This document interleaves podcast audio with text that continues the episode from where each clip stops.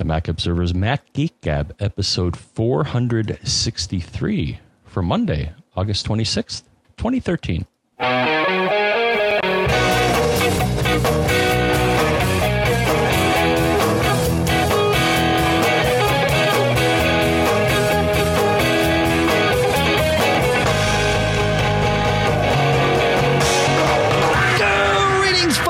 And welcome to the Mac Observer's Mac Geek Gab, the show where you send in questions, tips, and cool stuff found. We share it all. We answer everything. We try to share everything that we know each and every time we get together, which is really tough when you're trying to do that in an hour, except for us because we don't know a whole lot. Now, here I am in Durham, New Hampshire, Dave Hamilton. And here in Fairfield, Connecticut, John F. Braun, and then handing the baton back to. Durham, New Hampshire. Not in the exact same place as Dave, but awfully close. It's Pilot Pete. Thanks for having me back, guys. It's been a while. Many would say it's it's it's nice to have you. Many would say that it's almost our difference in location is almost a rounding error. There you go. However, if that error were corrected, you and I would have a big problem. That would hurt. Yes, that's right. uh, John, I believe that this show, as uh, many recently have been, is a prime number, four sixty three. Right? Are you sure? Oh, quick. I believe so. I believe so. Yeah. Uh, I'm looking on Wikipedia, and I believe it is Prime. So you know, yeah, I believe it's Prime. Right? Am I wrong about that? I, I mean, It is a prime if- number. It's the sum go. of seven consecutive primes uh, prior to it. Yeah. Really? Yeah. Wow. Yeah. I kid you not. I crap you negative. Interesting. All right. Uh, so let's go. Let's uh, let's get to the show now that I've totally derailed everyone with one simple comment. I Ow, my like brain. I Make like the power. That's good. All right. Uh, Danny writes. Uh, we've got a bunch of tips to share here, so we'll start with Danny's. He says, "I finally found the issue about my uh, the solution to my issue about my automatically hiding dock and wanted to share. We had talked about Danny's issue where his dock would just hide at times that he couldn't quite figure out and come back, and it, he was having all kinds of trouble." He says the solution came to me after realizing that Command C uh, for copying an item quit working. Checking in system preferences, short keyboard shortcuts, I noticed that Command C was actually paired to the hide dock item. No idea why, but that's what was causing it. So yeah, very very interesting, and and it's a good tip in that uh, in addition to troubleshooting, you can assign pretty much anything to uh, a lot of these UI interfaces. Uh, assigning Command C to one is you know an odd choice, I'll say, but uh, but obviously it wasn't what Danny intended. But still, very uh, very interesting. If you go in on your Mac to uh, System Preferences, Keyboard keyboard shortcuts. You can see what's there, but you can change them or add them if they are not listed for the item that you find. So Oh, and there's a restore defaults button too, which is nice. yeah, that might be what Danny needs. Yeah. Yeah, that's right. That's right. Yeah.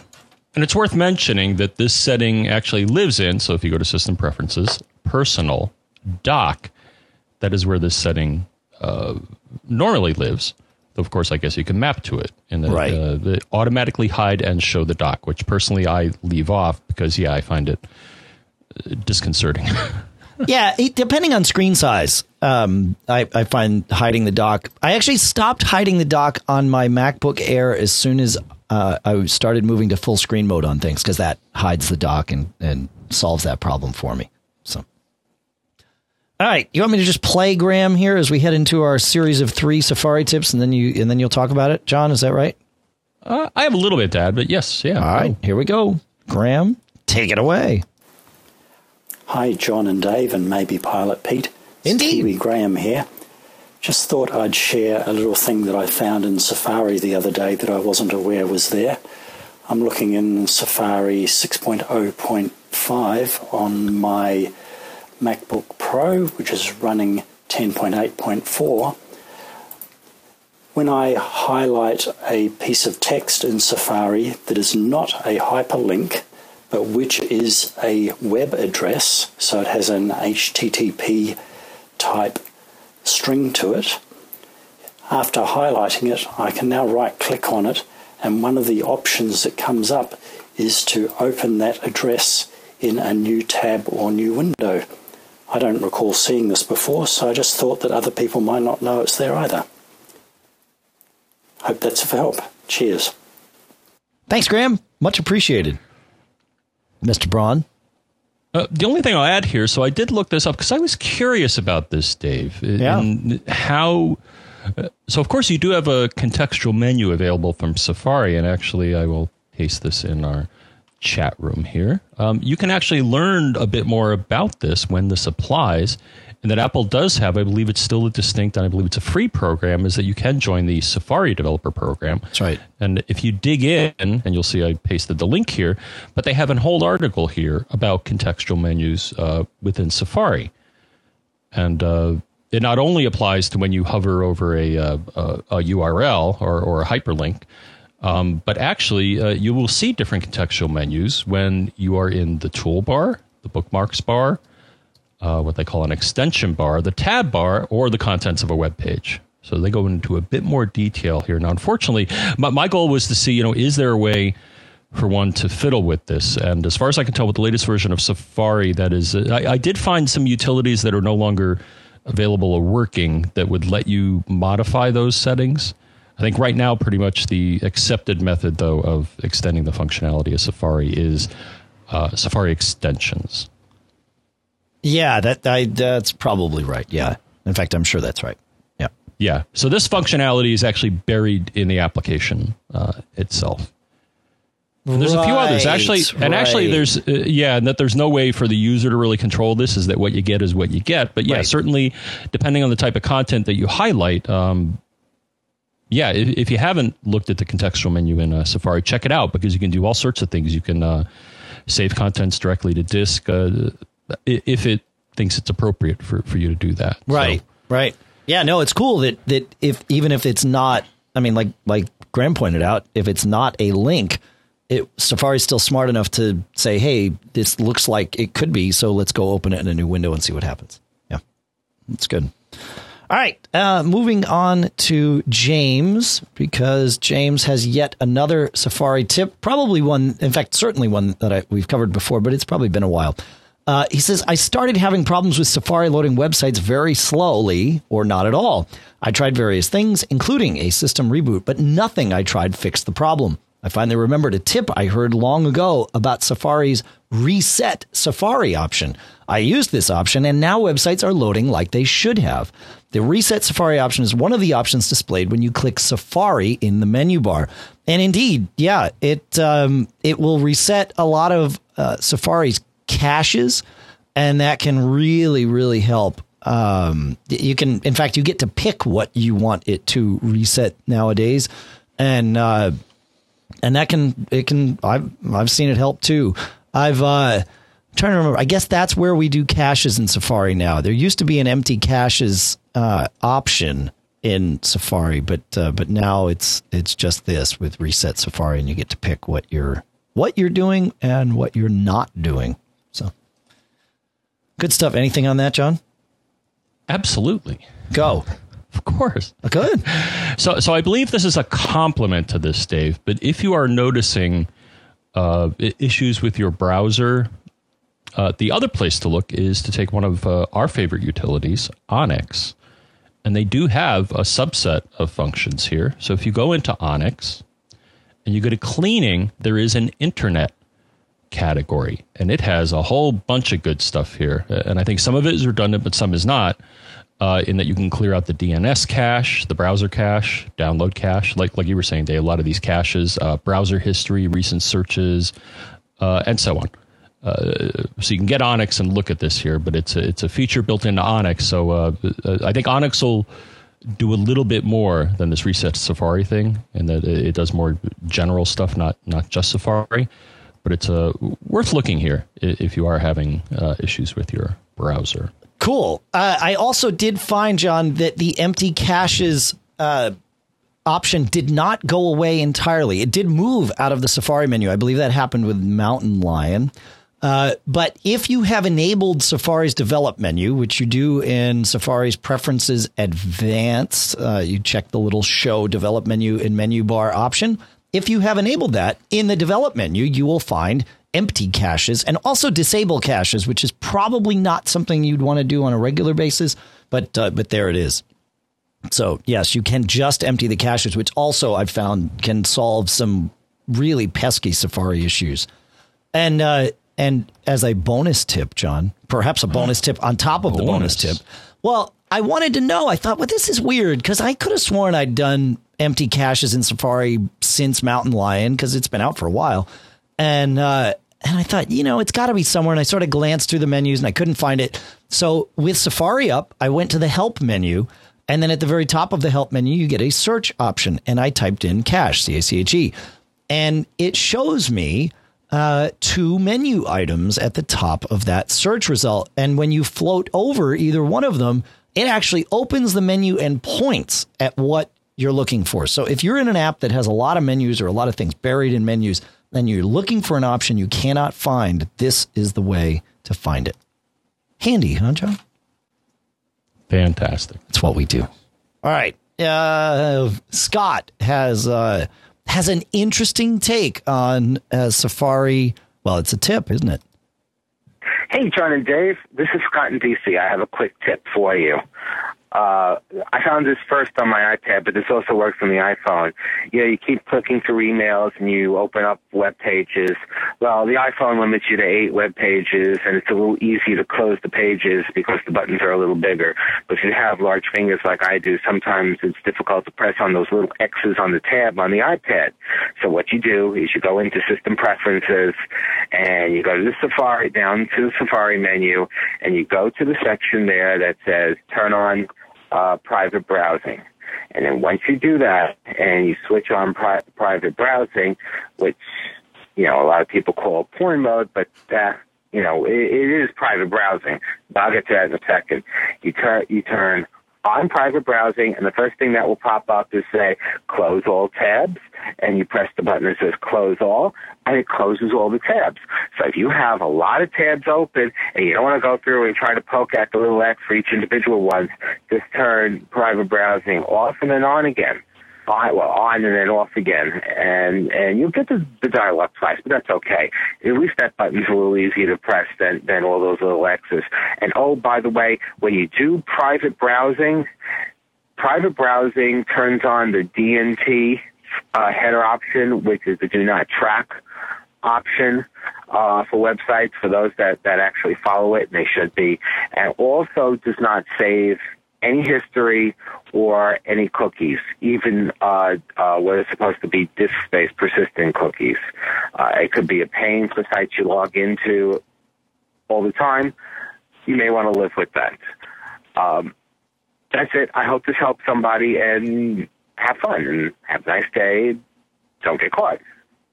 Thanks, Scott. That's awesome. I, uh, I see we got the bonus tip built into that one with the uh, do not track header. That's great. I like it. That is a good one. I saw something recently online that just made me chuckle, but it was a uh, MedicAlert bracelet, and what it said on it was delete my browsing history. That's so awesome. it found That's delete perfect. my browsing history. That's good. Because not only is Scott implied that you know certain adult content you may not want people to see that you've been looking at that, but that there's certainly other content that you don't want in your history to Absolutely. give people uh, breadcrumbs to find out uh, you know personal information. Yeah. So, uh, yeah, I mean, it sort of fits in. It's like in a very, very light way, uh, sort of as a tack on to our conversation about you know Tor browsing and all of that stuff. I mean, this this is not that, but at least this keeps what you've done uh, from leaving any crumbs behind on your computer. Other computers that you visited may know you were there, but that's mm. a whole different thing, right? You know, it's so it's private on one side, I guess is is the important thing to remember with private browsing. Uh, the people the, the websites that you visited still get your IP address. And if you sign up and put your name in, well, then they know that too. So, yeah, it's good.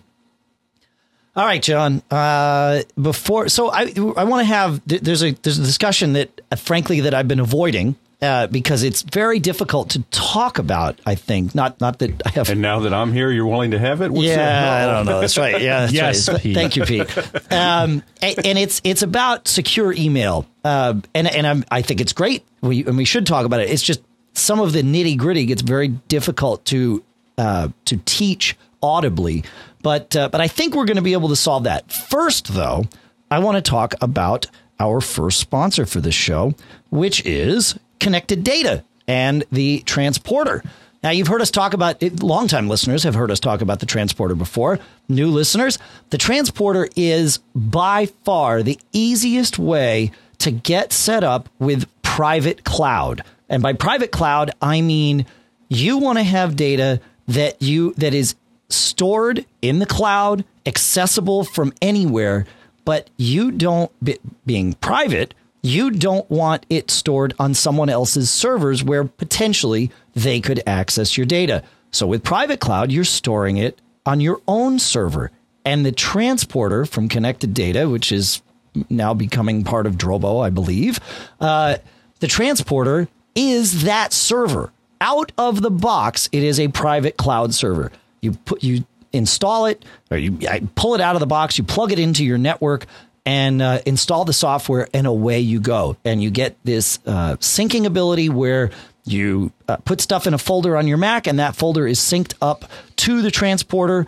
You can access it whether you're on your local network or on uh, a network from afar, and you can also give friends or family members access to uh, your transporter and specific folders on your transporter if you choose to do so. Coworkers as well, and you can then, of course, have not of course, you can then have two transporters that sync up with one another, and uh, and so that's the that's the gist of this. Um, the great news is that they have just revved their software. And uh, transporter version 2.0 is out for those that want it. Uh, they um, it is it is in what they're calling early access and they've got a blog post about it. Uh, they're taking a phased approach to rolling this software out uh, and upgrading the install base and kind of rolling new people in every 72 hours or so if you want to fast track yourself on this because you already have a transporter, you can do so by logging in at the at the normal management website secure.connecteddata.com and you can download the installer right there. So you don't have to wait to get the invitation. They wanted us to tell you if you are interested in having it right away and trust me you're you're going to want this if you've got a transporter uh, you can get it right away. All new transporters, if you were to order one today and get it shipped to you, they all come with 2.0 out of the box. So you're okay there. Uh, 2.0 is uh, the, the interface is so much simpler. As I said, it just uses a folder. There's no real weird file system thing happening on your Mac. Um, the uh, they've they've worked a lot on the connectivity so that you can access it better when you're at, you know at, at, on weird networks remotely and that sort of thing. But really, the the, the big increase is is this standard folder structure that's that's stored on your Mac. So Time Machine can back it up. It works like Dropbox now. So if you move a file in, it's not in both places. Uh, you know, it's not in its original location and also in your transporter folder. It's only there. Uh, it makes a whole lot more sense now uh, for for the general user, and I think that's really important. Again, this is the simplest way to get private cloud, and uh, I encourage you to check it out. You can go to uh, filetransporter.com. I believe it's filetransporter.com slash mgg and uh, that will bring you to their website and it lets them know that we sent you. When you buy from them, though, and this is where it gets really important, if you use the coupon code MacGeekGab, uh, you get 10% off, which can actually save you quite a bit. Uh, with a one terabyte drive, the transporter is 299. With a two terabyte drive, is just 100 bucks more, 399 or you can get it with no drive. If you have your own two and a half inch drive to put in, you can get it for one ninety nine. Any of those options bought directly from Transporter with the coupon code MacGeekGab uh, gets you uh, ten percent off. So if you're buying a two, two two terabyte transporter, you know you're saving almost forty bucks. So uh, so that's that's that that's worth doing. Uh, check it out, filetransporter.com slash MGG, and uh, let us know what you think. We very much appreciate it. All right, John. With that in mind, I did promise that we were going to try this uh, conversation, and and one thing happened this week. I actually did a um, conversation about microphones with Allison Sheridan, which went up today. So uh, that's part of her uh, NosillaCast, and we'll put a link in to the uh, show notes for that. And afterwards, we started talking about. She asked me, and so many people, Pilot Pete, kind of, you know, without being prompted, asked me about email security. She asked me about email security. John, you and I have been talking about it sort of behind the scenes for a month now, right? Why? Why could this be? Well, yeah, I actually, you know, I created my, I created some new certs um, before this NSA thing happened, but uh, but I'm sure glad that you know that I did and I got it all sorted out. But uh, but you know the, the the issue was we're going to talk about what this is and how to do it, but a lot of the nitty gritty gets too nitty gritty for us to explain to you and expect you to remember. So, Allison does have a way to help us with that, and with that, I'm going to let her. Uh, she'll explain, and then and then we'll dive in. Hi, John and Dave. Allison Sheridan of the NosillaCast podcast here. Back in March on episode 412 of my show, Bart Busschots walked us through how to set up sign-in encrypted email on Mail.app on the Mac and also on iOS he gave us this in a you know verbal way because it's a verbal podcast. And after we got off the air, I sat down and walked through step by step what Bart had taught me, with his help coming in and out on Skype to uh, help me make sure I did it right, and created a set of tutorials to actually walk people step by step through how to do this. I thought you guys might like this. I've put a, a link in the email here that will show you uh, three separate tutorials. One, how to set up encrypted and signed email in Apple Mail. The second one, how to export your certificate and private key, and then then the third and final step how to read encrypted and signed emails on iOS. I hope you guys like it. Talk to you again soon. Thanks so much, Allison. This is uh, this is the key that we were looking for here, and we'll also. Uh... Well, did you get? Did you like that, John? Uh, it, and and so, uh, but I will look to. Uh, I'm glad that you're here, Pete. A yeah. because you asked about it, but B because you're here to kind of make sure we're we're explaining this and, and not going too fast. But uh, but I'm also going to look to uh, and say hello to everybody in the chat room at macgeekgab.com slash stream to do the same thing here on this uh, this Monday afternoon. So the general gist, we're, we're going to do this in in a way that we hope makes sense to you. The general gist is. Uh, you can in, and Allison has given us instructions here that, that we can direct you to and will direct you to. But you can create uh, your own secure keys, and we'll explain what all this is in a minute. But you go and create your own secure keys, you install them into your Mac's keychain, and then magically, OS 10 Mail uh, will show you two new buttons on every email that you send. One is that is a little check mark or an X if it's off that allows you to sign that email and say, you know, with a with a very uh, uh, distinct way, you can say this email came from me. And then the other allows you to encrypt the email if, in fact, you're synced up with the person that you're sending it to by having them sign an email to you so that you have their key to encrypt it with. And it really is, once it's installed, it is that simple. You just launch mail, you don't have to do anything else, and you get the ability to sign your emails. And if you have uh, exchange signatures with uh, somebody else, then you can encrypt emails to that person. Uh, and it's it it's brilliant. Uh, that's using a piece of technology called SMIME, S slash M I M E. That's what's built into mail. There is also a way to use PGP and really open PGP with a set of utilities called GPG Tools, which is available for free to download. Uh, GPG Tools actually uses the same functionality inside Mail. It uses the same buttons, even, so that you have uh, a similar interface, but it's using just a different set of encryption standards. The problem with GPG Mail is twofold. Number one, both people have to manually install it on both ends. So not only do you have to create your keys, but you have to install some software, but it's free. And number two, the first method, because it's built into Apple Mail, is also built into iOS Mail. So you can send and receive encrypted emails and signed emails right there from your iPhone inside the mail client.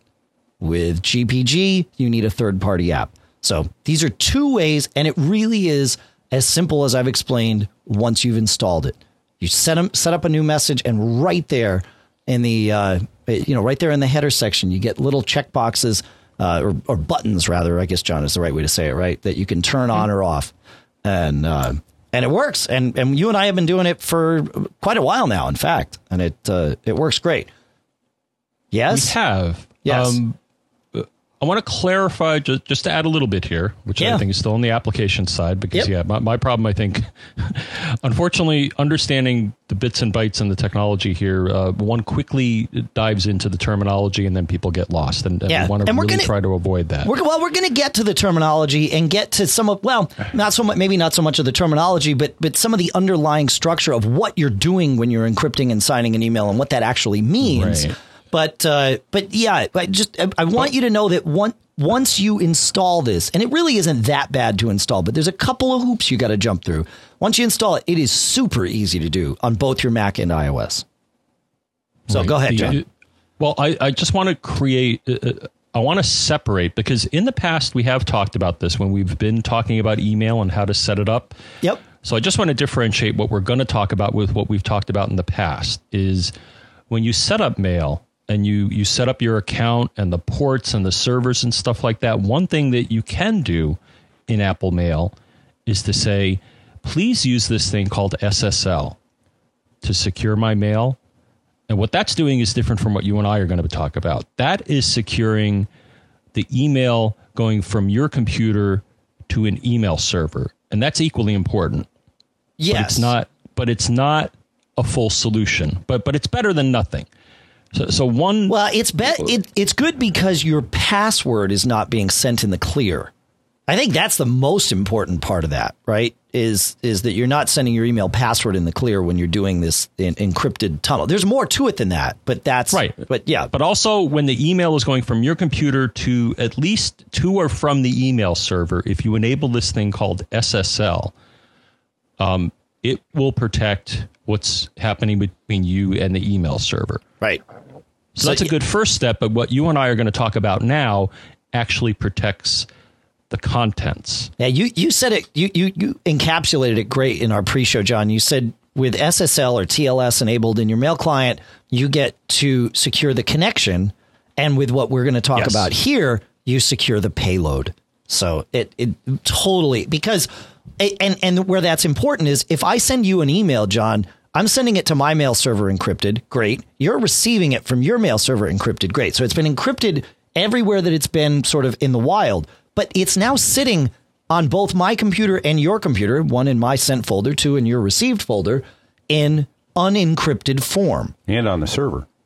You know, And form. on the server in unencrypted form. While it's Thank sitting very- there, yes. Yeah. Well, if, and if you have IMAP mail, it's sitting on the server potentially forever. Right. and after six months, it's public domain. That's right. And that's actually really important, Pete. Yeah. Yeah, go ahead and mention that. Yeah, well, after the, uh, I forget the exact name of the law, but essentially, email that sits on the server for longer than six months, uh, by law, is considered abandoned. And simply, no warrant, no nothing, simply a letter from law enforcement saying, you know what, Dave Hamilton's email account is of interest to us in an investigation we're conducting. Please uh, forward all emails older than 180 days to us. And every email, I know you go back years on your Yeah, Gmail. I do. Every email for years and years and years gets dumped right to law enforcement. No warrant, no I have no idea that this has happened. Oh, Potentially. okay. Yeah, exactly. Oh, yeah. And there's and there's no need to inform you. You, you, Right. you It's- don't matter. that's this. up to my provider. that's right. Yeah. that's right. And and I'm certain. I, I, I in in my in my heart, I have no evidence of this, but I'm certain that Google and Yahoo and MSN and all those people are complying with requests like this on a daily basis. I'm sure they are. And Sure. And if you want to see this, and then I'll hand it back to you here, Dave. But if Yeah. you want to see this, and, and this actually, I did this just to give myself a warm fuzzy that this encrypted email stuff works. yeah. If you go to your, uh, if you go to your home folder, library, mail, V2. Now we we've touched on this before, but I want to touch on it again because it's it's relevant to this conversation. Yeah. I think if you go into that folder, um, and you dig a little deeper, and then you're going to see folders that are specific to your um, each of your email accounts. Yeah. And then there's going to be an Mbox folder. But if you keep digging, eventually you're going to get to the point where you're going to see the raw email messages. I think it's an EMLX file. I, I That's right. exact- No, that's exactly right. Yeah. But if you look at that file, and this is how this may you know shock some people here, but uh, you know it's it's good I think. But if you look at and actually here I'm digging in, you got to dig in, but it's el uh, emlx emlx is, Yeah. is the raw email file. If you click on that, you're going to see the email in all its plain unencrypted anybody can read it glory Yeah, So- the reason Apple standardized on these EMLX files is because it uh, Spotlight works really well when it can index individual files. So having Mbox files where all the emails are stored kind of in a in a in one encapsulated in one file, not as easy for Spotlight to to to search. So they they move to this. But either way, even an Mbox file, it's just stored in plain text. It's it you know you that's what Eudora used. I mean, these are standards uh, that you know that are published out there, and it's not unique to Apple. This is Now- yeah. Go ahead. I don't want to go on too much of a tangent here. You just brought up a very important point here, and I, I uh, I'm not sure what the answer is. I, I think I know what it is, but encrypted emails, I don't believe are going to be indexed by Spotlight. No, I don't think Okay. so. You know, that's something we'd have to test. Oh, and, and the Right. only reason I have hesitation there is because with these SMIME emails, which is the, the kind that Allison's tutorial points us to, uh, to setting up the kind that's built in by default to mail on at your Mac and iOS. If it's built in by default, perhaps Spotlight Oh, yeah. is able to, it does index them. I don't, we're going to have to try it. So what we're, what we're going to do, John, is we'll send each other an email with a very, uh, with a, a phrase that doesn't exist anywhere else. And then we search for it, right? That's the, that, that's the real trick. So, uh, so I- I'm going to send you this email while we're talking about this, and I'm going to encrypt it. Supercalifragilistic. Uh, well, let's let's see. So test email, and then inside the email, I am going to put the phrase. Uh, how come it won't secure it? There it is. Okay. So I am going to put. Uh, uh, let's see. Mac Geek Gab. No spaces. Is live now. Come and get it. So I will paste that into the chat room too. and uh, and I'm sending you this email. So once you get it, then you can search with, with Spotlight, and certainly by the end of this conversation, we'll we'll have an answer there. So um, so it is Great. sending this email. It should be on its way to you now. So okay, while we're while we're investigating that particular little fun thing, um, the way this works is uh, we've talked about with other things, and, and with this, when we talked about it the first time a couple of years ago, uh, is using key pairs. And I, again, we, we don't want to get too deep here, but we want to make sure you understand what it is that, that's happening. And uh, and please, it, you know, we'll, follow this up with a discussion in a future show. Please correct us if you know if we get anything that that you feel is wrong, because I want to make sure our listeners get this right. Uh, when you set up your uh, your keys, you're actually creating two keys. One is public and one is private. And what happens is, in, in fact, what just happened when I sent you this email, John, is you had shared with me your public key. And the best part is you can share that with anybody you want. And again, with mail, this happens automatically when John signs a message. It comes along with his public key, and Safari uh, and, and Mail is smart enough to say, "Hey, go ahead and store that in the keychain in case we need it uh, in the future." But there is no problem with me having John's public key because all I can do with John's public key is encrypt messages. I can't even decrypt messages that I have encrypted with John's public key. But what you have, John, is you also have, hopefully, otherwise this test won't work. Uh, hopefully, you still have your private key. And your private key, when combined with your public key, allows you to decrypt any messages sent encrypted with your public key. Uh, so it's totally fine to share your public key with the world. And it's why I could have an email, like I have Pete's public key and I have John's public key. I could actually send a message to both of you. And I, I should have with that one. And it would have let me encrypt the message for each of you simultaneously. And we get two separate messages. I'm not Or sure what? about that. I wonder how that works. Uh, let me, let's do a test. So uh, let's send to John and Pete. it, it would have to. it would have to So I because think I, it- couldn't it, decrypt. I think it would be. It just yeah, knows it- to correct to encrypt two different. Yeah, you're right. Yeah, no, it won't. Oh, do I not have your public key on this? I might not have your public key on. The, oh, I don't have an SMIME key for you, Pete, because you Oh, don't have yeah, one. right. That's why. Okay. Okay. Uh, That's yeah, going I to change don't, soon. I don't think it I don't think it sends two messages. I it must. It would have. Well, it would have to put two. It, it might not. It might send one email that has two separate. Um, I, I I don't know, John. I'm pretty sure that it will create one encrypted block that is decryptable by both of you. Interesting. I, I'm sure pretty. that's not how it works because the, the way you described it so, so the way to think of it is that so this whole thing uh, surrounds uh, is this is something called public key encryption Right. and the nice thing about it it's almost like think about the whole nuclear bomb launch thing is that you need two pieces to get anything done having one or the other of these keys one we'll call the public key and one the private key you can't accomplish whatever task you're trying to accomplish with only one of them. You need both. And encrypting uses one to do one part and the other to do the other part and signing is kind of the reverse. Um, but you need both of them. And and the whole part of it is that uh, uh, and the thing to me that's important I, I don't want to deviate too much here but no i think it's important here so when you generate these keys dave the important part here is this thing called the private key which is is you yes. when you generate a private key, there is Dave Hamilton's private key, there is John Braun's, there is, is uh, Pete's private key.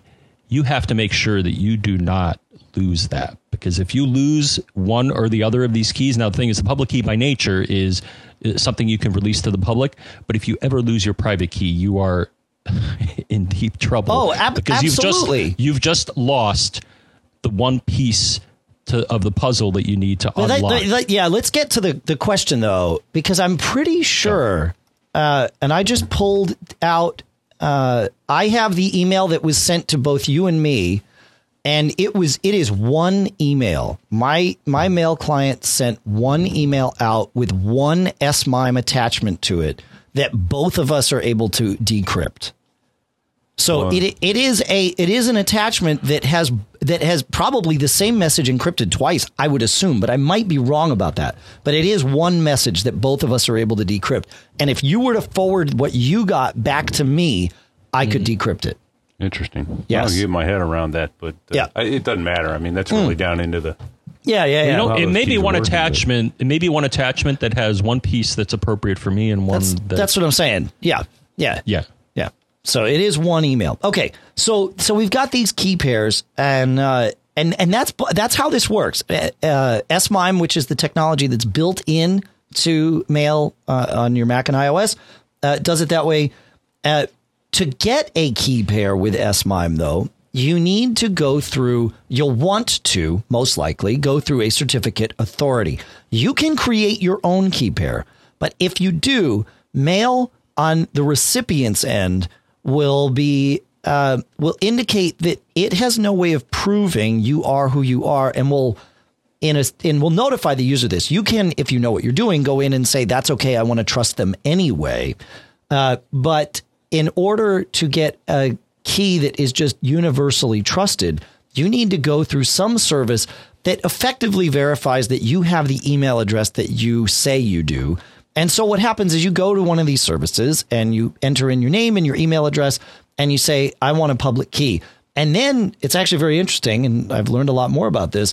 Your browser generates the key pair and then sends through the certificate request all sort of in the background.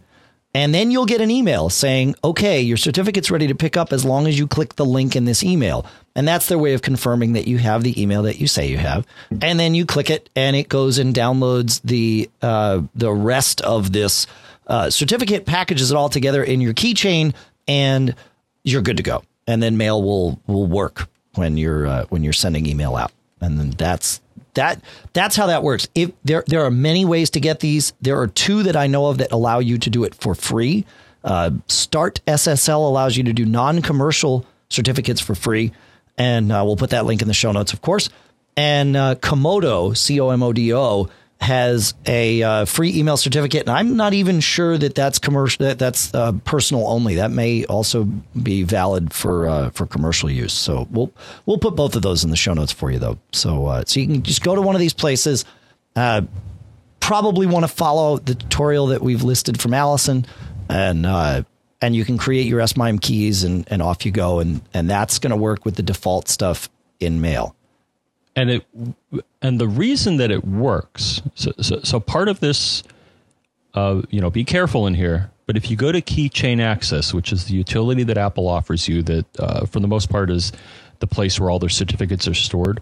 Yep. The reason that this works and that mail does not yell at you is because uh, these guys, who, the, the the guys who issue these certificates, including Comodo and Start SSL and all that, they have submitted their um, public key to Apple. And you can see them, Dave, if you go into Keychain Access and you go into uh, the system roots part of Keychain Access, you're going to see a big, long list of all these people that are called CAs or certificate authorities. And guess what? You're going to see Comodo in there. And uh, if I look more, I bet you I'm going to see Start SSL, or I better. Yeah, or, or whomever they use, they may rely on someone else's authority and, and do this chain of of authority, which is which is totally fine. Yep. Right. What's going to happen if if they're not in there? Then what's going to happen? And and as Dave said, what you're going to see is when you receive an email that's properly encrypted and signed. Uh, and actually, that's the other part of it. I don't know if you mention it, but when you receive an email, and this is again kind of a cool hidden feature in mail, is that you're going to see in the mail header a little thing saying, "Oh, this is encrypted and this is signed." Yep. And if it's not encrypted and now if it's not signed uh, or encrypted by someone who is in this uh, Circle of trust. part, Yeah. then it's going to yell at you. Then mail may say, "Up, all right, well, it's it's signed or encrypted, but I'm not sure if I I trust it." And you can override that, and you probably don't want to. Well, no, actually, there's nothing wrong with that because we're about to talk about GPG tools where you're Right, right. doing that all the time. That is the the mo. That's the only way to do it. So, yeah, if someone, if I choose to create my own uh, email certificate, which you can do with Keychain Access right there on your Mac, you just go to Certificate Assistant, you say create a certificate, you say I want to do it for email, and it will do it. Uh, but it will come across as self-signed. But you can then go in and say, "That's okay. I want to accept. I want to. I want to approve this." Uh, there's nothing wrong with that. It just doesn't work well for the majority of the world uh, because they're all seeing it as though it's a, uh, uh, you know, an Right. unsigned certificate. Yeah. So, so the advantage of using these SMIME certificates and using someone like Comodo or Start SSL is that the mechanism to say that they're legitimate is built in to the keychain and built into the OS. so, folks in the chat room and Pilot Pete, are, are we doing okay here? Have we think so. lost you? Yeah, no, no. Okay. All right. Still grokking it. Okay. All right. Good. So, so this is this, this is the sort of the general technology. This is uh, we've talked about SMIME and how it works in in OS 10 Mail.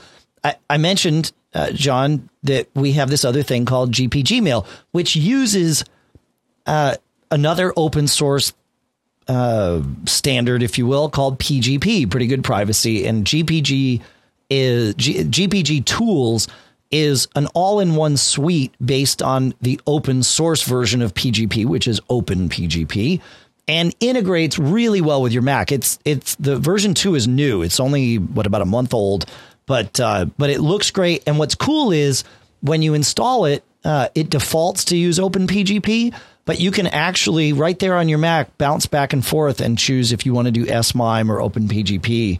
Um, and and if you if I were to choose to send email to somebody that I have one type of certificate for but not the other, it actually intelligently bounces back and forth.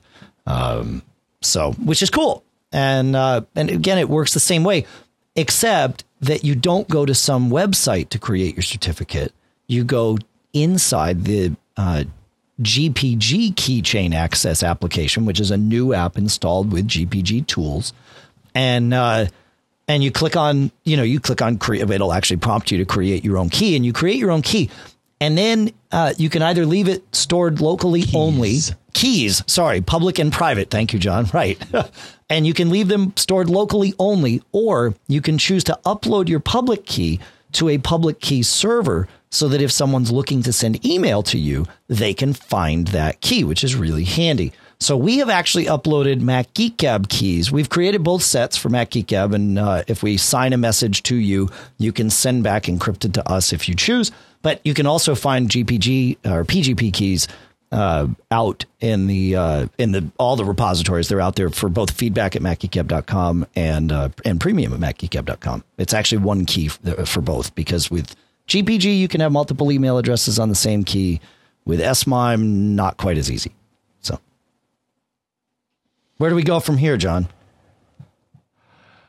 Uh, at least the way that I have set it up, have it set up here, Dave. Mm-hmm. I, I, think the one uh, uh, difference to the user is that if you're doing a PGP or GPG, uh, if you're using that mechanism, initially what's going to happen is that if you, uh, so before I mentioned, so if you get an encrypted and signed email, or you may just get a signed email, or just an encrypted, though usually people like to use both because sure. I mean they complement each other. One one scrambles the contents and the other provides identity and also pretty much tells you that the email has not been tampered with um, is what a signing operation does but the thing is the pgp model relies on you so rather than what's in your keychain it relies on you to define the trust level for each of these certs that you get or at least that's what i saw when i installed it dave. I agree with that. Yeah. So what happens is that so if I get a PGP uh, encrypted or open PGP email from Dave, and I double click on the sign uh, on the icon in, in mail that says signed by Dave Hamilton, initially it's going to come up and say this is not trusted. Now, of course, I trust Dave with with with my life,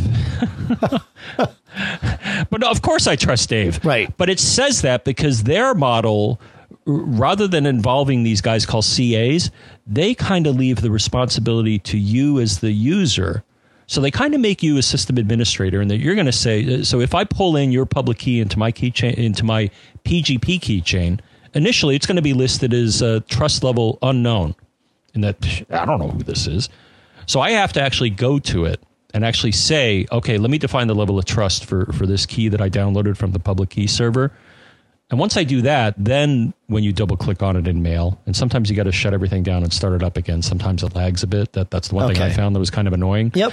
Yep. Um, then it'll come up. So, so if I then say, oh, okay, well, Dave Hamilton, yeah, I, I trust him. And I go into the PGP key, GPG keychain utility and say trust level is something other than unknown. Then when I double click on in mail, it'll come up and say, yeah, I, I, you can trust him. Uh, so it, it, it's, so it's uh yeah, you sign other guys each other's keys. Yeah. Yeah. Yeah. yeah. Right. It's that it's a so it involves uh, rather than automating the process in that oh well if you went to this you know company that has a certificate in the Apple keychain it's trusted. Here it leaves the user to define the level of trust for things you pull in here. Yep. So uh, to me, that uh, I mean, the fair, underlying technology is the same. Is that it's all public key and stuff like that, but right. it's it, it, it's leaving more of the responsibility for defining some of this. Not to say that it it, it doesn't work. No, it does right. work, but oh, it's, yeah. it's a, a, different model in that it leaves more of the, the, the it leaves it to the user to define the trust. A hundred percent the, the identity. Yeah. Yes. That's right. No, that's good. Um, where was I going to go with this? I had somewhere I wanted to go. Uh, man, I had it was good too.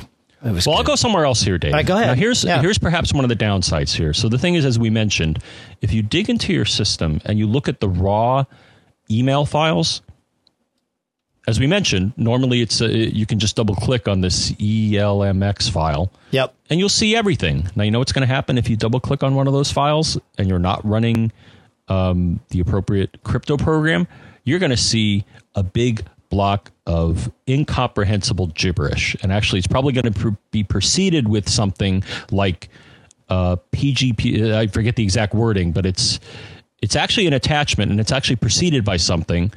Uh, I think it's like encrypted PG. I'm trying to remember, but but it's basic.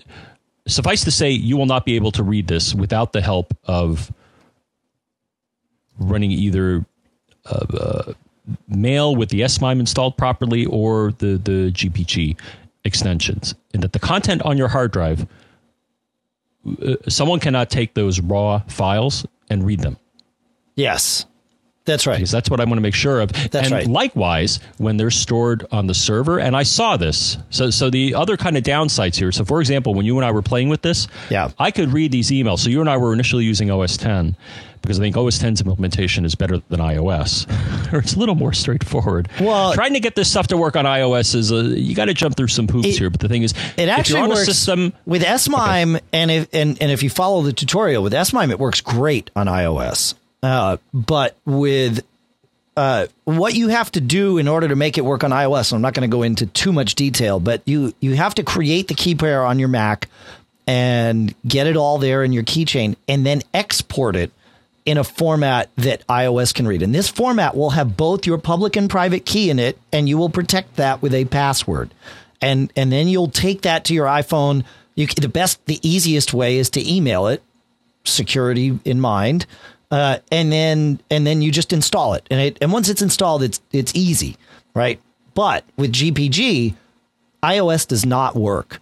Uh, you will get, you know, like John said, you'll either get a message that looks like gobbledygook, or you'll see something more, more likely, you'll see something with an attachment, and you need a third-party app to do it. There's there's one that's free but very limited. Uh, it only lets you encrypt or decrypt, I think, five messages before you've got to pay. So, um, so what's the one you're using, Pete? I think it was Uh, Mailflow? No, Oh, on- if it's on iOS. iOS is uh, uh, iPGMail. IP Gmail. It's a, it's a dollar ninety nine. There you go. Yeah. it works. Yeah, yeah. That's so. There you go. It's it's clunky though to get to get PGP to work on on iOS.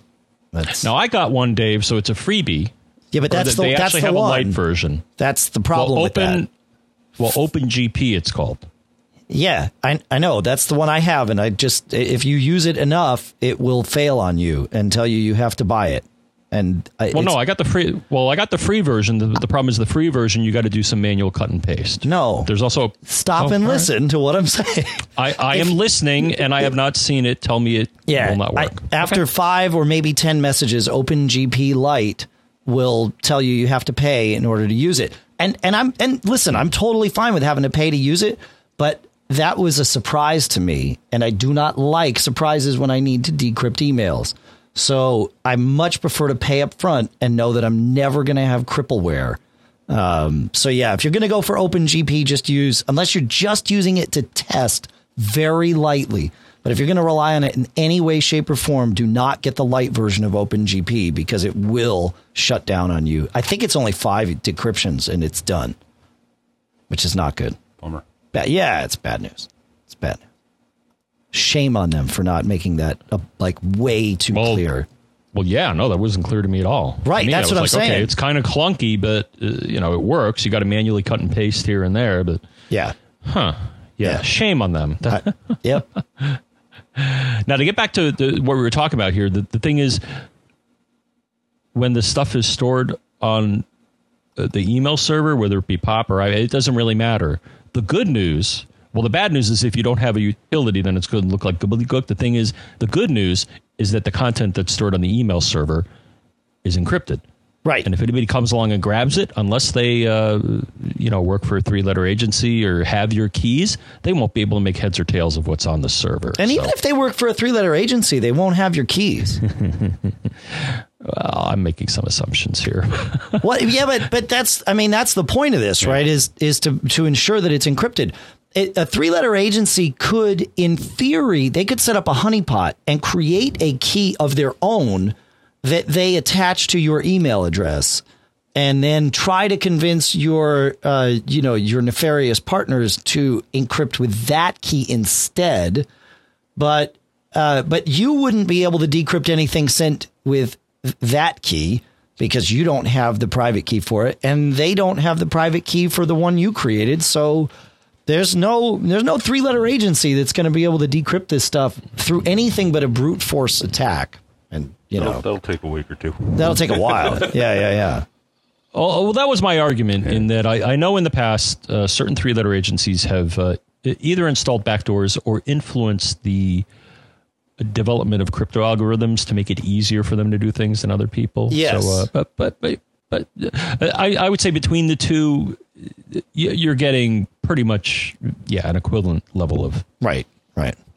All right. protection. I was going to say the only other downside on having it encrypted on your mail server for IMAP and that sort of thing makes it unsearchable. It does. there, yeah. you know. So, John, to wrap this up, search for that phrase. Did you find it? Because I did not. Uh, and I sent the email and I can't find that phrase. All right, hold on. Uh, what was the fr- what was the? Uh, I phrase pasted it in the chat room. Oh, hold on. Mac hold on. Keycap is live now. Come and get it. No spaces. Yeah, I got nothing. No. So Okay. Well, that's probably a good thing that, that Yeah. I can't.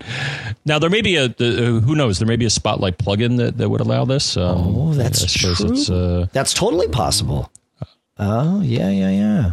I suppose possible. Now the only other downside, now the only hiccup I ran into today, I was testing it with one of my friends here, and I'm actually working with my ISP. So he tried to send me an encrypted email, and what happened is his mailer, daemon, sent him an email saying remote host reported the following.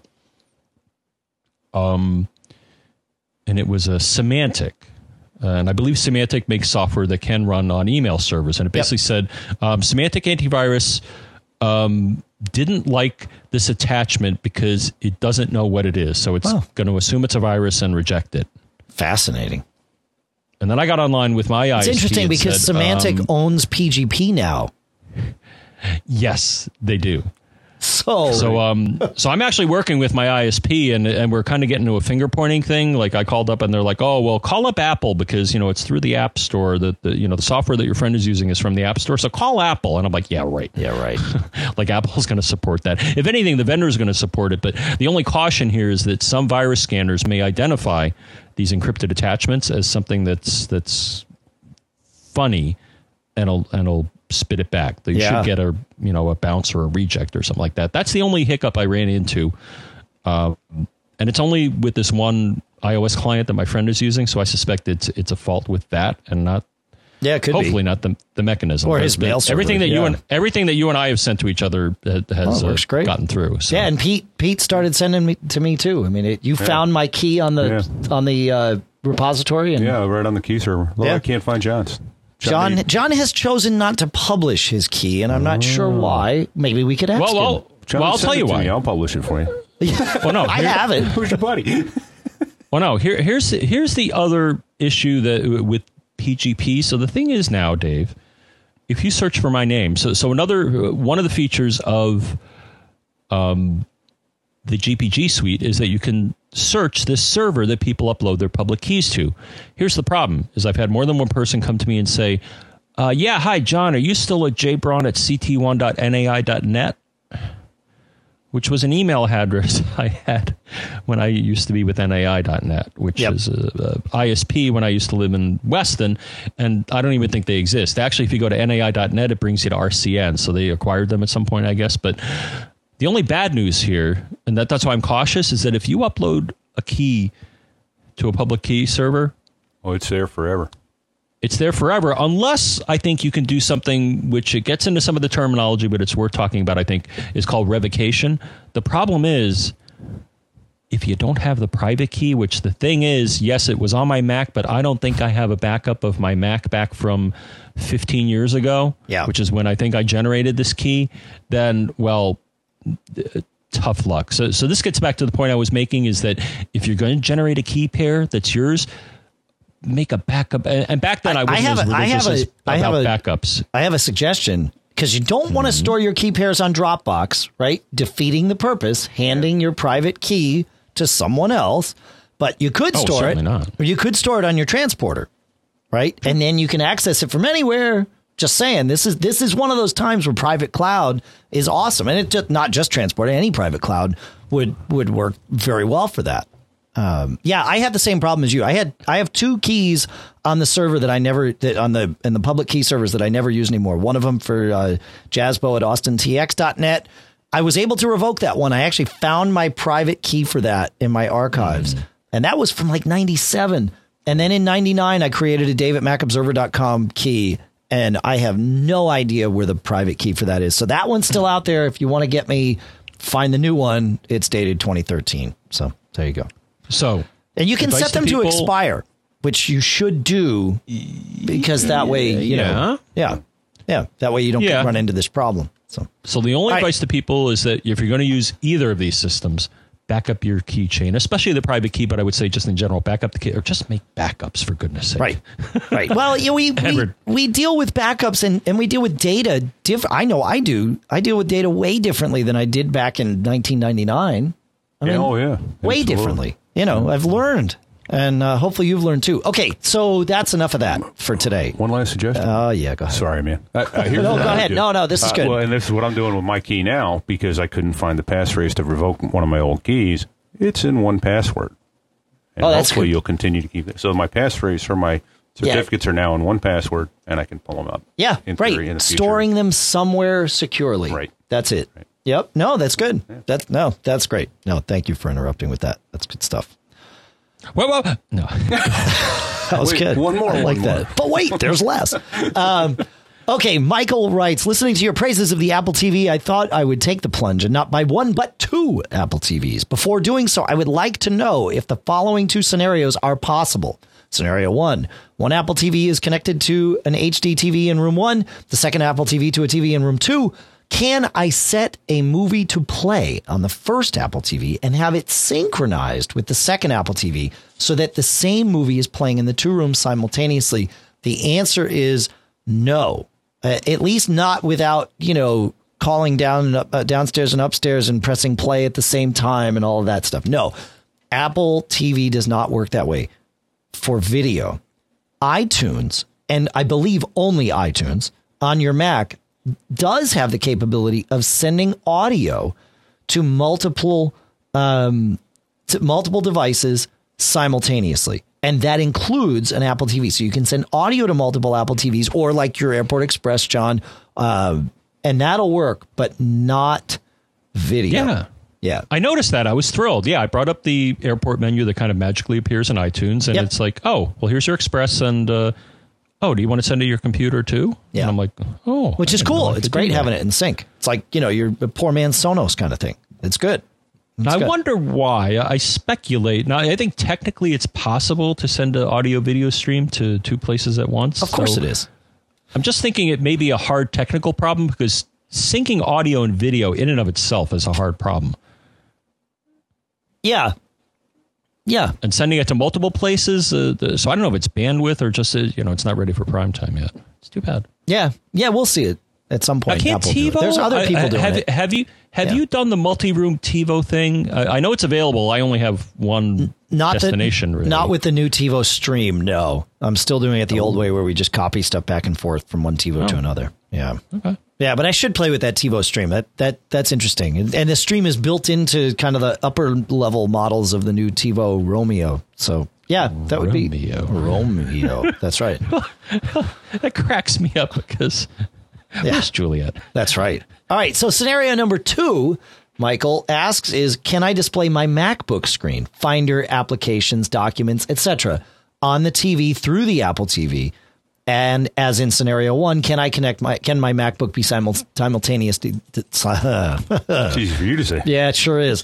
Uh, simultaneously be displayed in room two. So we already know the answer to number two. No, uh, you can't. You know, the second part of number two. No, we can't do video simultaneously in two places. However, you can do uh, what's called AirPlay, where you can you can show your MacBook screen uh, on your TV. You can you can do it one of two ways. You can mirror to it, or you can you can treat it like a separate display for video only. Uh, and you can do the same thing with your iPhone or iPad as long as it's got a dual core processor. So iPhone 4S or later, iPad 2 or later, which includes the iPad Mini and iPod Touch 5. Uh, all of those are capable of doing this, and it's so cool. It's one of the best things about having an Apple TV is being able to you know pop stuff up and and just you know it doesn't matter what device you have in your hand as long as it's Apple's, uh, and uh, and you can you know you get it's so cool. So yeah, absolutely you can do that.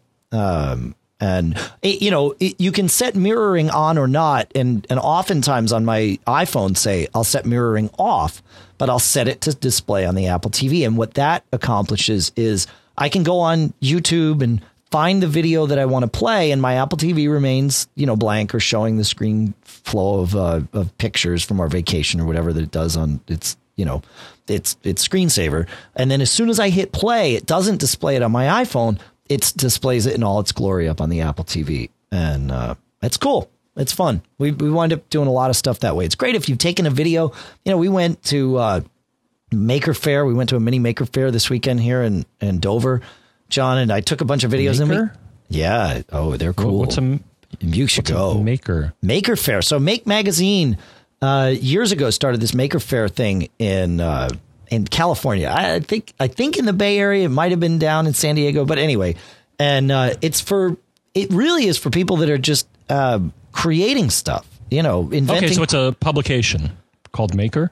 Is that it, or a magazine well, called Maker? Make Make Magazine, which has been around forever. But the, Okay. the the fair is called Maker Faire, and it's just where people can come and show crazy stuff that these that they've done. And it was so popular out there that that they've they've commissioned a bunch of what they call mini Maker Faires, and we had one in in Dover. It was huge. Okay. We spent like three hours there. I mean, it, it's stuff all over the map. But you know, the cool stuff was like, um, I mean, there was a company there that that that trains people how to like pick locks, and I learned how to pick a lock, which I'd never done before. So that Oh, I cool. saw that. I Yeah. saw you post a picture of that. Yeah. A five tumbler, right? I did. I, tumbler, I was started it? with a one tumbler and I got up to a five. I couldn't get the six. Um, but Wow. uh, yeah, Have you picked the lock in your house yet, or? no, but I know exactly what to do. It's way easier than than I ever thought. Um, no, and there was this one woman that showed up and she's like, "Oh, you have the real tools." She says, "I always make my own." And everybody there was like, you know, heads whipped, like, "What?" And it's like this, you know, kind of frumpy housewife looking person. And she's like, "Yeah, I'm constantly locking myself out of the house." And so, uh, you know, I just use like a hairpin or whatever to pick my locks. And the guys are like, Wow. whoa, you know, they're like bowing to her. And she's like, but this, these are real tools. These would be I'm- great I'm- to have.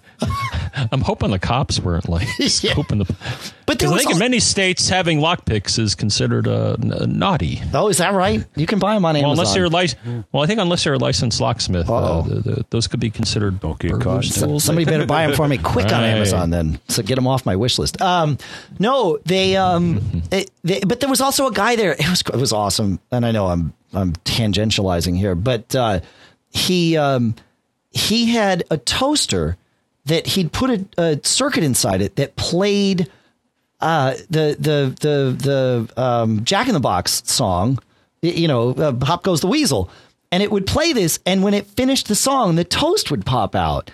And it was, and he, and he caught it as it popped out. And I was like, dude, that's awesome. Like, you know, this is great. And he says, yeah, it's funny. He says, I had to put the music in because my initial goal was not to make it play music. He said, I changed the spring so that it would shoot the toast way out and I wanted to be able to catch it. He said, but as soon as I did that, it worked. I could catch it, but I had no idea when the toast was coming. So I had to put the music in so that I would know when the toast was coming out. funny. Yeah, it was awesome. So there was tons of stuff like that, just people making crazy things. So anyway, we got home from the Maker Faire and had some videos on my iPhone that I'd taken of some of these crazy people, and we just were able to sit on the couch and run through them and play them, and so so yes, that's uh, to bring it all back home. That's where the uh, that's where the Apple TV stuff goes. It's good. It's good. It's fun. I like it.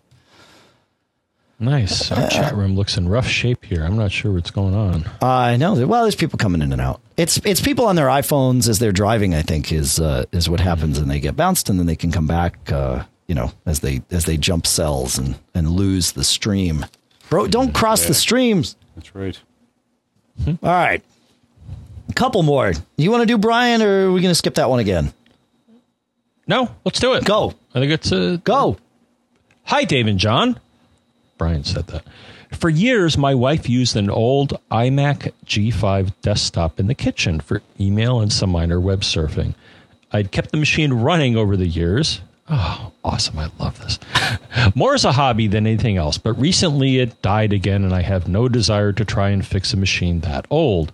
It ran OS 10 10.5.8 Leopard question mark. Anyways, Anyway, I found out that she had been keeping her address book on the machine. There is, however, a SuperDuper backup of the old machine as well as a time machine backup, both on an external drive. Question is Is there any way to rescue that address book data and use it in her new iPad? My iMac Mountain Lion won't read the old files. Any thoughts from you guys? Appreciate it. Brian Go. Philly. I'll give it the best I can here. So, number one, thank goodness he has a backup. So, good thing you have a backup. Sounds like you've already tried to transfer whatever files are in uh, user directory library application support address book. Uh, specifically, there's a file called address book v22abcddb. So that is, last I checked, the file where address book stores its uh, contents.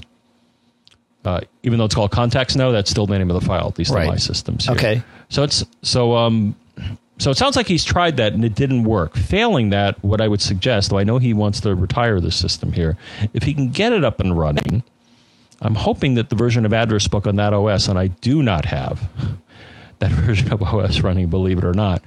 But I'm hoping that address book, at least, the, hopefully, the address book in that version has some sort of export export option because the current version of address book or contacts does. And you're going to find this if you go under File and then Export.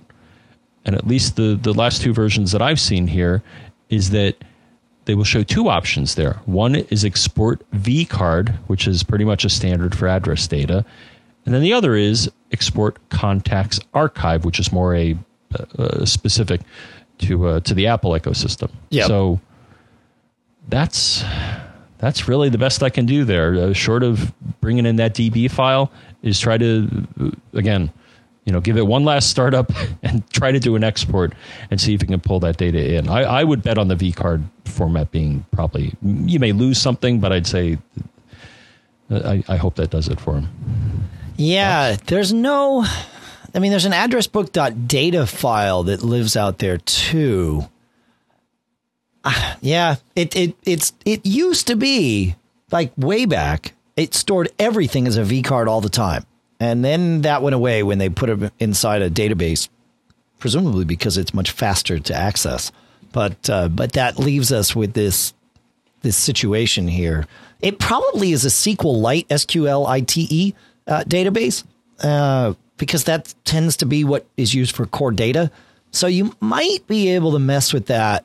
Um, but yeah, yeah, that's not. Uh, yeah, I think your your solution of you know trying to get it to boot one last time, or finding a machine that's running that and just putting that entire folder that you know, that home library application support address book, put that whole folder in, startup address book, and uh, and export everything out.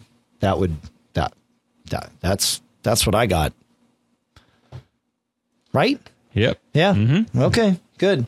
Um, I- I know Pilot Pete's got to go shortly here because he's actually got to go fly. He's been sitting there, there here this whole time in his flight uniform, You John. told me it was a formal show. I wore my tie. you know. He's got his stripes but on you'll, and everything. you'll actually change do, into yeah. scrubs once you get on the plane, won't you? Uh, only for long distance. Okay. Yeah, I only Oh. do that for the long haul. That If makes I'm going sense. out to Honolulu or something like that. Then yeah, Yeah. I'd- I'd- yeah. But in the airport, you got to look uh, Yeah, respectable. gotta- if That's you, right. If you don't look good, That's right. Yeah, you're not getting through security. That's right. yeah. My long also, haul, you we got do to- long haul international because there's no passengers. We change into you know some guys wear Sweatpants uh, sweatpants, yeah, scrubs, that kind of stuff. I wear scrubs. Scrubs probably because they're they're easy to pack. They're Easy- light. lightweight, easy to pack, comfortable. Yep. Cool. Because I think you were hinting at you got to look good to feel good. That's right. That's right. Yeah, Fernando. That's right. So, uh, very quickly, I did want to tell you because uh, I don't know if you have seen it yet, but I went and saw the Jobs movie last night, the uh, the one with Ashton Kutcher. Have you seen it, John? I typically wait for things to come out on disc. So Okay. no. So no. Okay, that's an easy answer. Um, so it, this is inter- It's an interesting movie. If you are a fan of Apple and and the whole story, uh, it's a, a, I think you would enjoy seeing it. Um, but it really, you know, it reminded me of seeing the first Harry Potter movie. I had read the book. I was really excited about seeing the movie. And then I went to the theater and I watched this series of vignettes where someone had realized on screen their representation of what these scenes that we had read about in the book looked like. That's how this movie felt to me too. It was a lot of scenes. I'm not sure. Uh, it either needed to be longer or shorter. There was there was just enough information in there to confuse the heck out of someone that did not know the whole arc. Uh, but it was cool to see a lot of this stuff realized, like meetings at the Homebrew Computer Club and you know, the first uh, West Coast Computer Faire where they were, and and, even the you know the the jo- the uh, Jobs Family Garage in Palo Alto where they you know started pulling this stuff together. That was that was good. You see Steve Jobs Street in Palo Alto now, where he you know he he did a walk with Gil Amelio. So a lot of this stuff was cool, and Ashton Kutcher did a fantastic job uh, as Steve Jobs. I mean, off the charts good. It, It's so good that there were moments like where you'd see a you know see him from the back or from the side or whatever. You weren't actually seeing his face, and you if if somebody said, "Oh, by the way, here that that's actually Steve Jobs," they just had some B roll footage. They just showed. Uh, you'd say, "Oh, okay, that's great," because of course it looks just like him. He really he he grokked the whole character, but um, but it needed more editing. It was weird. Um, there there was they there was one scene that Lisa asked me about, my wife asked me about afterwards, where like they just suddenly jumped to Jobs being at home in uh, his house with his his widow now Laurene, and but his first daughter was there in the house with him, which did happen. He did reconcile with her, and she lived with them for for a period of time. But they ta- they didn't talk about any of that. They didn't talk about that he had gotten married. They didn't talk about how he had reconciled with her, and so my wife was like totally confused. She's like, was Laurene Lisa Brennan's mom? I didn't think so, but this was confusing. And so, but it was good. And if, again, if you're a, if you're a fan of this, uh, uh, you know, and if you're, if you've listened this far to this particular episode, I'm pretty sure you are, go and see it, uh, you know, in the theater or, or when it comes out on DVD. But, uh, but yeah, don't, don't expect brilliance unless they re-edit before the uh, before the DVD comes out. Although you will see brilliance in, in Kutcher's performance. Uh, Josh Gad as as Steve Wozniak. I knew going in that they were not trying to uh, accurately portray Woz. They were more using him as a Jiminy Cricket. Yeah. You know, they were playing Steve Jobs. He he was playing Steve Jobs' conscience more than he was playing Woz. I mean, he, you know, he played the character of Woz, and they had him in the right places at mostly the right times. But uh, but he, you know, as far as the movie was concerned, he was more you know Steve's conscience, Jobs's conscience. Yeah. yeah. But did it kind of get across? Uh, I mean, to me, if you had to kind of encapsulate Steve, it was a guy who personally was kind of a jackass, but he was able to motivate people to make awesome products, and he had good design sense. That's exactly what they communicated. Yes. Okay. Yeah. Yeah. Yeah. No, they. Okay, I know there's more to it. Right. And actually, we talked about this uh, on yesterday's Mac Roundtable, but there's Okay. still a book that I think is one of the better books, and, and although it's dated, called "The Journey Is the Reward," and it's talking about the early days of Jobs and. Yep. Uh, you know, and some of the terrible things that he did to. well, that, a lot of that stuff was rehashed Even more, Woz. more accurately in his bio, though. right, Uh, right. you know, it's that journey- I, I, I'll have to read. You got to read the bio. Yeah, you'll you'll see. The journey is the reward.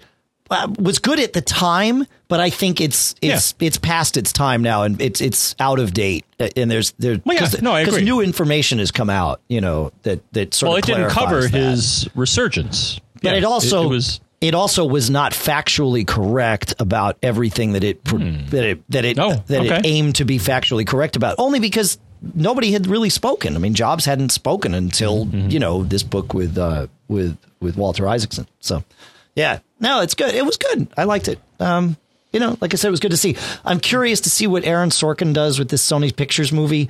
Uh, I'm sure the story will be better uh, because of everyone that's involved. However, if they do not get someone to portray Jobs at least as good as Kutcher did, that movie will be seen as a failure um, because that part they totally got here uh, with this, uh, in, in my opinion.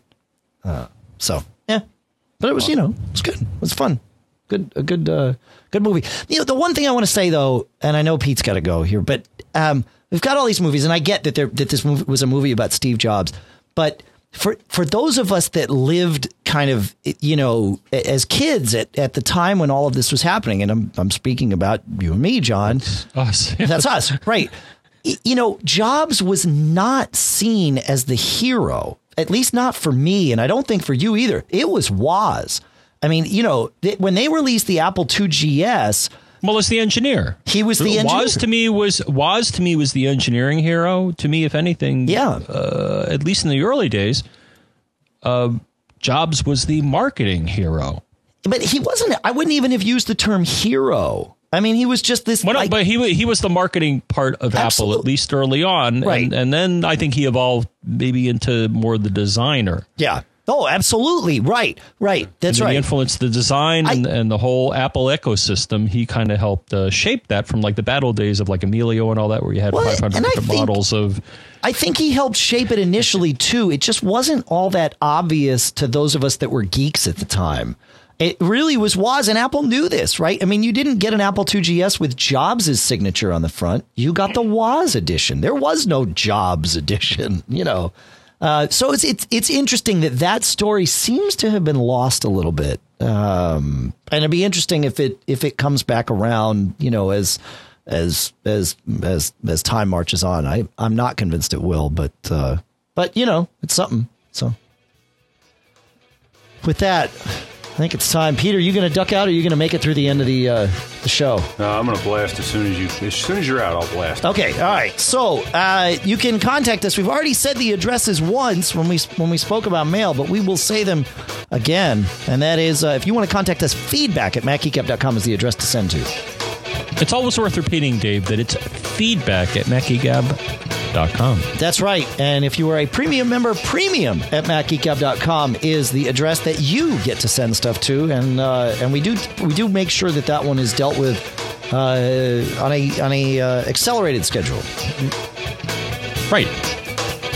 Okay, um, worth mentioning again here. Dave, you mentioned it here. Um, I'm not sure how many iTunes reviews we have, but they are very valuable. They help give the show exposure. Um, and I think we're getting there. Yeah.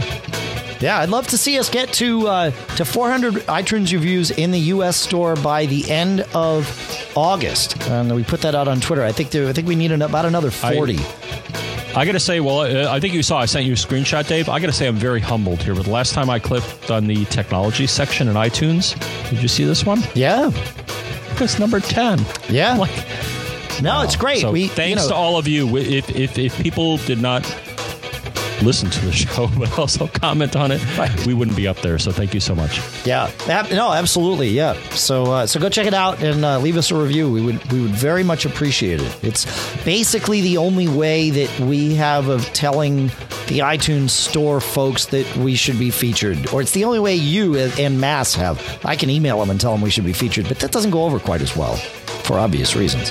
Uh, 206 666 Geek is the address. Uh, the address you type into your phone to call us. It's like an IP address, but it's not. And that's 4335. Thank you, John. You can uh, find us on Twitter. Mac Geek Gab is the show. John F. Braun is that guy. Pilot Pete is this guy. Dave Hamilton is me. And uh, of course, you can see the headlines from Mac Observer at uh, at Mac Observer on Twitter as well. One last thing, John. Facebook's Go. facebook.com slash MacGeekGab is where you can see uh, when the next show will be, uh, when the show notes are posted, and uh, and some discussion among uh, all of you. That'll do it. Yep. Uh, we'd like to thank Michael Johnston at the, the We Have Communicators podcast, also of getappler.com. He has converted this episode and pretty much every other episode we've ever done to AAC, adding all those chapters and links for you. So I hope you appreciate that. I know you do because when we ask you if you do, you say yes. And that's a beautiful thing. Uh, we also want to thank CacheFly, C A C H E F L Y dot com, for all the bandwidth they provide. It's a beautiful thing. The podcast marketplace includes BBEdit from Bare Bones Software, Yojimbo from Bare Bones Software as well, TextExpander, PDF Pen, Disk Label, all from Smile, Gazelle.com, Squarespace slash MGG8, I believe, and of course Warby Parker. You uh, get your glasses faster with the MGG Ship coupon code through the Backbeat Media Podcast Network. Pete, before you fly, I have some advice for you, my All friend. right, I'm listening. Are you? Here I am. Don't get caught. Made up.